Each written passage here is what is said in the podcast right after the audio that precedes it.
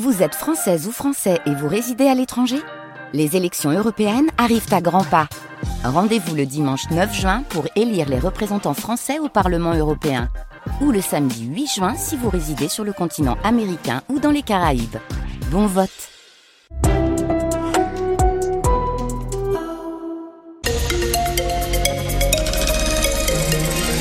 Belle fin d'après-midi, nous sommes jeudi 22 février et il est 6 horas. 18h, l'heure de retrouver l'information, le journal. Il est signé François David. Bonsoir François. Bonsoir. La météo avec un coup de vent ce soir. Oui, une tramontagne qui se lève de plus en plus fort, qui doit souffler quasiment jusqu'à 100 km heure sur une bonne partie du département euh, sur ce début de soirée, mais elle va se calmer rapidement pendant la nuit et demain elle sera beaucoup moins forte avec un ciel qui va rester nuageux et un léger risque d'orage dans l'après-midi demain. À la une ce soir, François, opération coup de poing des agriculteurs catalans dans un supermarché. Oui, un peu comme euh, ailleurs en France, à deux jours de l'ouverture du salon de l'agriculture à Paris, une dizaine d'agriculteurs de la Confédération paysanne ont débarqué cet après-midi au Super U de Tuire. Objectif, retirer un certain nombre de produits des rayons et les offrir aux clients. Miel, lait, fromage, sucre. L'opération, en fait, visait à la fois les prix pratiqués par les grandes surfaces et les produits importés. Valentin Lépineux est agriculteur à Et animateur au syndicat. Il participait à cette distribution gratuite.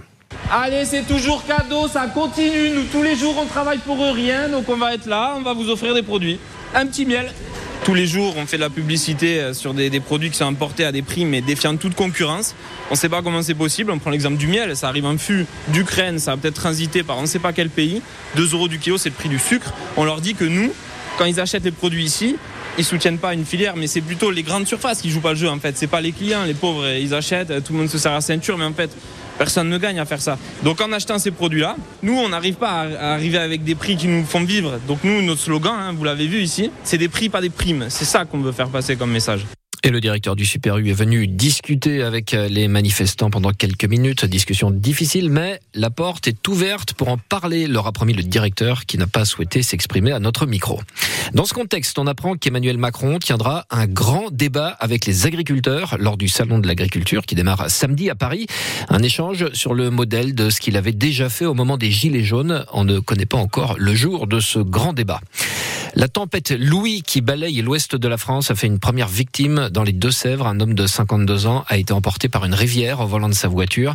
28 départements sont en vigilance orange ce soir et le trafic des trains est interrompu dans trois régions, les Hauts-de-France, la Bretagne et la Normandie.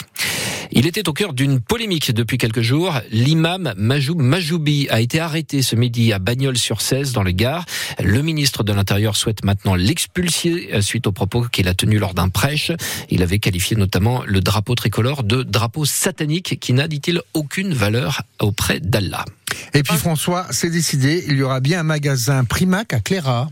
Oui, à part 7 voix contre 5, la commission départementale d'aménagement commercial donne son feu vert à l'extension du centre commercial Salanka sur une parcelle de 6000 mètres carrés supplémentaires, l'équivalent d'un terrain de football, plusieurs nouvelles boutiques et surtout une locomotive Primark, géant irlandais du prêt-à-porter à petit prix.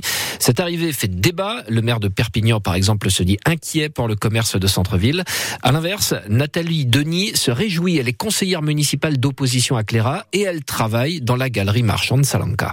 Je pense qu'il y a une grande partie de la clientèle qui, qui attendait qu'un Primark euh, arrive chez nous, sachant que effectivement c'est une enseigne qui fait une étude assez poussée avant de venir comme ça s'installer dans une ville. Effectivement, je pense que c'est une chance. Ça va générer 30% d'emplois en plus par rapport à l'existant du centre euh, Salanka. C'est des gens qui vont venir euh, s'installer chez nous et nous au niveau du centre Salanka, c'est également une locomotive qui va nous drainer du monde. Et le fait que Primark s'installe là, ça peut donner euh, des envies à d'autres euh, grands groupes euh, de s'installer également et effectivement de nous ramener du monde. Pour le département, c'est pas mal. Feu accordé donc pour l'agrandissement du centre commercial Salanca. Dans le détail, alors de la commission cet après-midi, la région a voté contre, tout comme l'UDAF, l'Union des familles, et les représentants des consommateurs. Tous les autres participants ont voté pour. La Fédération européenne des industries du jouet met en garde les consommateurs sur la qualité des jouets achetés sur la plateforme en ligne chinoise Temu, une plateforme qui s'est considérablement développée en Europe ces deux dernières années grâce à un marketing très offensif. Selon une étude menée au niveau européen, sur 19 jouets achetés, aucun ne respectait pleinement la législation européenne et 18 présentaient un risque réel pour la sécurité des enfants. Le verdict est tombé pour Dani Alves, l'ancienne star du Barça et du PSG, est condamné par le tribunal de Barcelone. Quatre ans et demi de prison ferme pour le viol d'une jeune femme dans une discothèque de la ville. C'était en décembre 2022. Dani Alves est déjà en détention provisoire depuis plus d'un an. Ancienne gloire du PSG également, Arthur Georges est mort. Le Portugais avait entraîné le club de la capitale dans les années 90 avec un titre de champion de France en 94. Et puis après la Ligue des Champions, place à la Ligue Europa ce soir. Match retour des 16e de finale. Marseille, avec son tout nouvel entraîneur, doit gagner face aux Ukrainiens du Shakhtar Donetsk. Et Rennes doit réaliser un exploit face au Milan AC après avoir perdu 3-0 au match aller. Il est 18h05.